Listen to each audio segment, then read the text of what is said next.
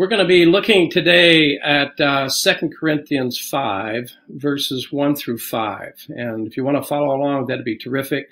I'm going to be reading to you from the English, uh, New English Version. And so, um, starting with 2 Corinthians 5, 1 through 5. For we know that if the tent that is our earthly home is destroyed, we have a building from God, a house not made with hands, eternal in the heavens.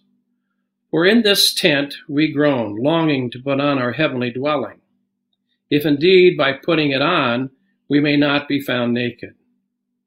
For while we are still in this tent, we groan, being burdened, not that we have been unclothed, but that we would be further clothed, so that what is mortal may be swallowed up by life. He who has prepared us for this very thing is God, who has given us the Spirit as a guarantee. Uh, before we get started, I'd just like to open with a word of prayer as I would ask for the Lord to, to give us uh, an understanding of His Word this afternoon. Let's, let's pray together. Lord, we just pause to thank you for what has been accomplished uh, through this media.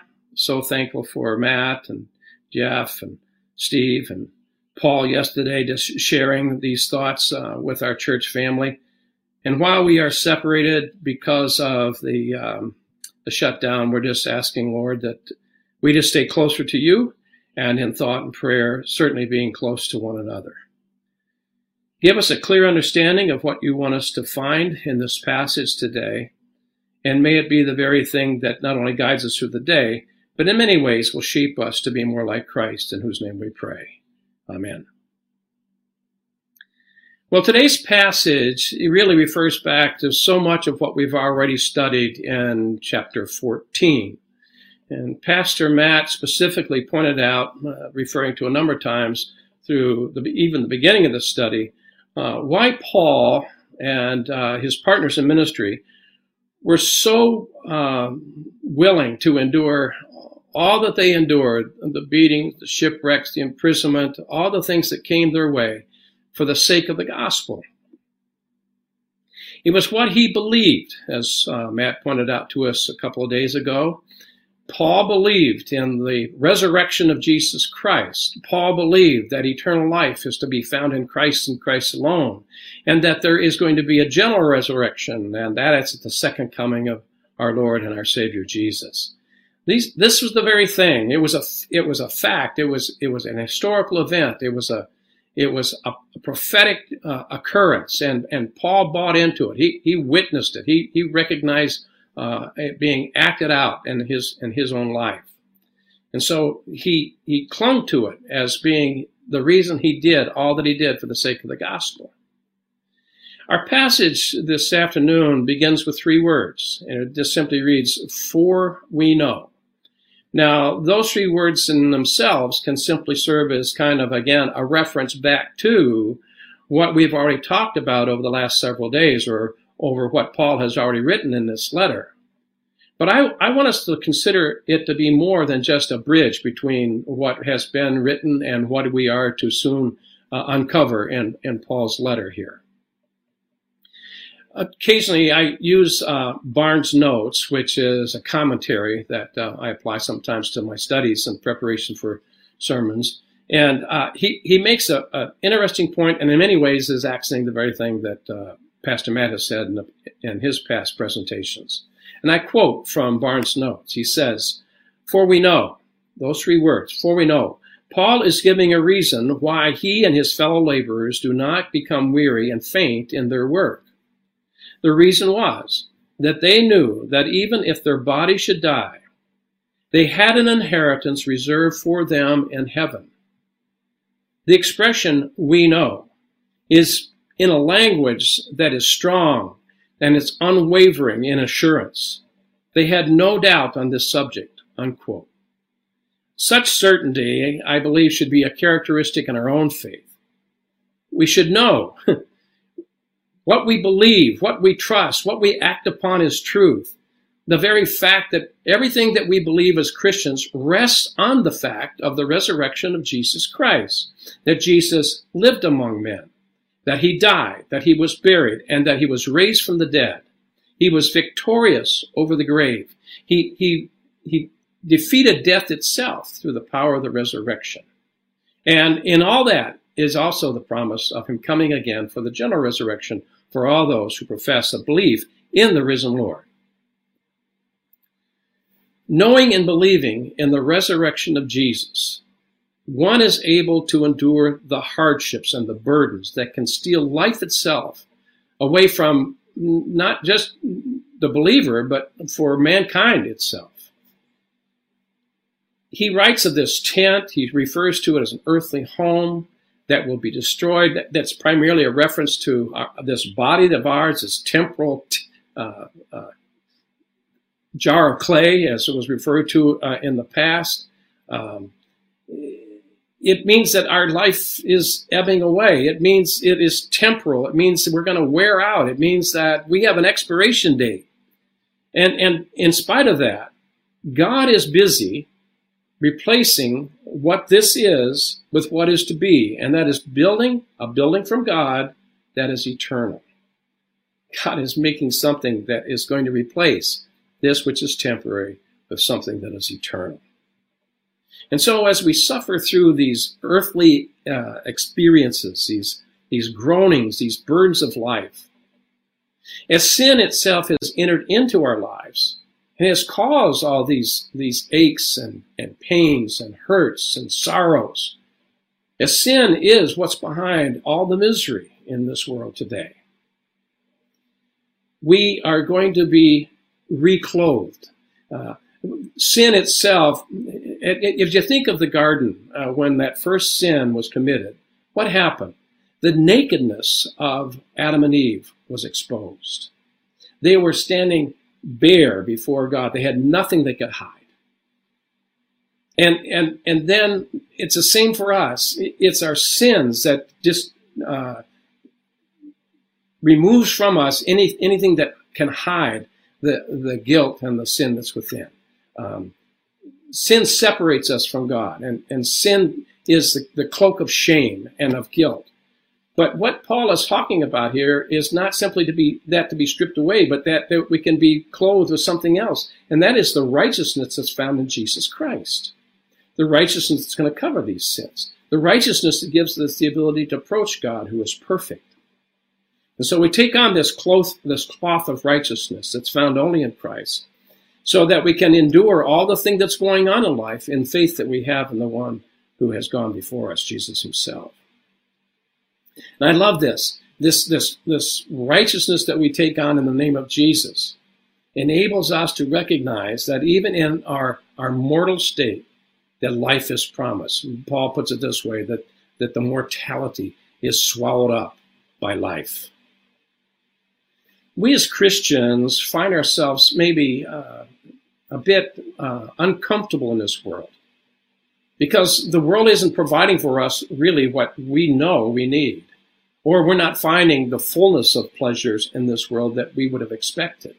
This world comes up short in giving us really what our heart desires. And where does that come from? Well, it's a heart after God. It's a, it's a heart for Christ. It, in some ways, uh, uh, causes us to be uh, distant from our world. Uh, to say it better than I can say it myself, I, I want to use a quote from C.S. Lewis in his book Mere Christianity. It might explain where we are in relationship to our world and where we are to be. He writes this, and I quote If I find in myself a desire which no experience in this world can satisfy, the most probable explanation is that I was made for another world. A continual looking for, forward to the eternal world is not escapism, but one of the things that a Christian is meant to do. It is, excuse me, it does not mean that we are to leave this present world as it is. Aim at heaven, and you will get earth thrown in. Aim at earth, and you will get neither. This, this brings to mind one of those nuggets in the Sermon on the Mount when Jesus says to, to those who had gathered for his teaching, he said, but seek first the kingdom of God and his righteousness, and all these things shall be added unto you. Everything that we need is found in the Lord, found in God, found in Jesus Christ. And as we pursue the things of the kingdom of God, and as we pursue righteousness, that's what we need, and that's what will sustain us in this world that is so troubled uh, and surrounds us day after day. When serving as pastor at the village church at the Advent Christian Village, funerals were very much a part of our ministry. It's a retirement community, and, and people would uh, come there to to live out their fall and winter seasons of life. One of the hardest things that I had to do was to minister to a family where there was no faith at all. the people who would come to the village, I mean, even believers who found themselves in Christ, and we would be addressing the their, their passing, and, and a family symbols, and they have no hope. They, they have nothing. And as, as certain as the faith of the deceased may be, is trying to address that family with the hope that we have in Jesus Christ was, was such a troubling concern because in many ways insulated them from anything that was holding really a promise for something beyond this life that had just been experienced, or to get them through this most difficult time in their own lives.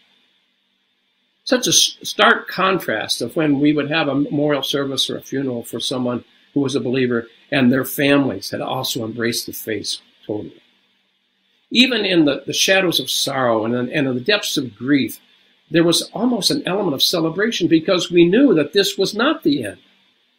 We knew that as there has been that opportunity to live life for Christ, that even though death came upon the one who loved Jesus, as, as Paul is writing right here, what is mortal would be swallowed up by life life found only in Jesus Christ. There's a parallel text to all this that I think is, is helpful to kind of sum it up to understand maybe what Paul is saying uh, and, and I'm struggling to convey. It's, it's found in, um, it's found in uh, Philippians 3, verses 20 and 21. Listen to this. But our citizenship is in heaven, and from it we await a Savior the Lord Jesus Christ, who will transform our lowly body to be like his own glorious body by the power that enables him to subdue all things unto himself. What a tremendous promise and what a hope that we have in Christ. For those who don't know, who have rejected the, the, the truth of the resurrection of Jesus, for those who have no desire to pursue what Jesus is promising, the sad thing is that there is no relief for them in this, from this burdensome life. And what is even more sad, that there is nothing left for them as this life passes. Remembering what our New Zealand brother Paul Goebel shared with us yesterday, two main points. We are not to despair. As believers in Jesus Christ, we are not to despair. And what we've seen is temporary. And God is making something that's much more permanent and everlasting, eternal. I can recall so many times standing at the graveside and, and, and speaking the words of promise and hope that Paul had, had penned for the letters of the early church, to the letters, letters to the early church, and hoping somehow it would penetrate the hearts of those who may have never heard them before. But there, there was a different uh, kind of um, experience when I would stand there with a family that was saying goodbye to a loved one and also cling to the love that they have for Jesus Christ. To read a passage of scripture that held this truth of life after death, of a wholeness in Jesus. It was to the point I almost wanted to shout it out because it was such a powerful truth and something that we need to cling to in those darkest and most difficult times of life, when we deal with the enemy, death itself. I want to read to you one of those passages that I've, I've said, I've spoken over so many, so many graves. and I think it's a promise that just is rich with uh, all the good things that God has in store for us. 1 Corinthians 15, 50 through 58. I tell you this, brothers flesh and blood cannot inherit the kingdom of God, nor does the perishable inherit the imperishable. Behold, I tell you a mystery. We shall not all sleep, but we shall all be changed in the moment, in the twinkling of an eye, at the sound of the last trumpet. And when the trumpet will sound, the dead in Christ shall be raised. The dead will be raised imperishable, and we shall be changed. For the perishable body will put on imperishable, and the mortal body will put on immortality. When the perishable puts on the imperishable, and the mortal body puts on immortality, then shall be brought to pass the saying that is written. Listen to this Death is swallowed up in victory. O death, where is your victory? O grave, where is your sting? the sting of death is sin, and the, and the sting of death is sin, and the power of sin is the law. But thanks be to God who gives us the victory through our Lord Jesus Christ. Therefore, my beloved brothers, be steadfast, unmovable, always abounding in the work of the Lord, knowing that your labor in the Lord is not in vain. Ah, such a rich, rich promise, such a great hope, something to cling to as we go through this, this burdensome time of life. Verse 5 brings us to the conclusion of our passage this afternoon. And it simply reads this way He who has prepared us for this very thing is God, who has given us the Spirit as a guarantee. I like guarantees. I'm not interested in limited warranties. I'm not even interested in an extended 90 day guarantee. I want a guarantee that whatever I have received lasts my lifetime. And that's exactly what Paul is talking about here. Paul is declaring that as God has carried us through this burdensome time, as we bear all those things that come upon us in these earthly struggles, He is preparing us. God is preparing us for something far better than anything that we've ever experienced before. Jesus, in the upper room with his disciples, as he had to confront them with the reality that he was leaving. He was basically preparing himself for the cross, for death, for burial, for a separation from those whom he loved. And Jesus said this to his disciples, and I believe the message is for us today as well. Let your hearts not be troubled. Believe in God. Believe also in me. In my Father's house there are many rooms. If it were not so, would I have told you that I come to prepare a place for you? And if I go to prepare a place for you, I will come again, and I will take you to myself. and there, where I am, you will be also. These are the very words that Jesus spoke to his disciples, promised to them as he was getting ready to leave them, saying that he's coming back this is the guarantee. In, in, in, that same setting, as Jesus is speaking to his disciples, he speaks of the Spirit, the Holy Spirit, the one Jesus calls the Helper, the one who is the Spirit of truth, the guide to all truth, the one who teaches all things.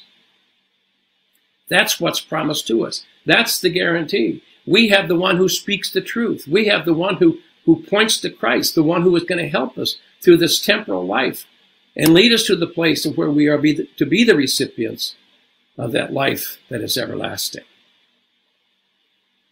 I want to take you back to those first three words that we looked at earlier uh, as we began this study. For we know is how it began. Those three words, in a very similar way, were, were spoken by someone who preceded Paul by hundreds of years. He was a man who understood the meaning of hope.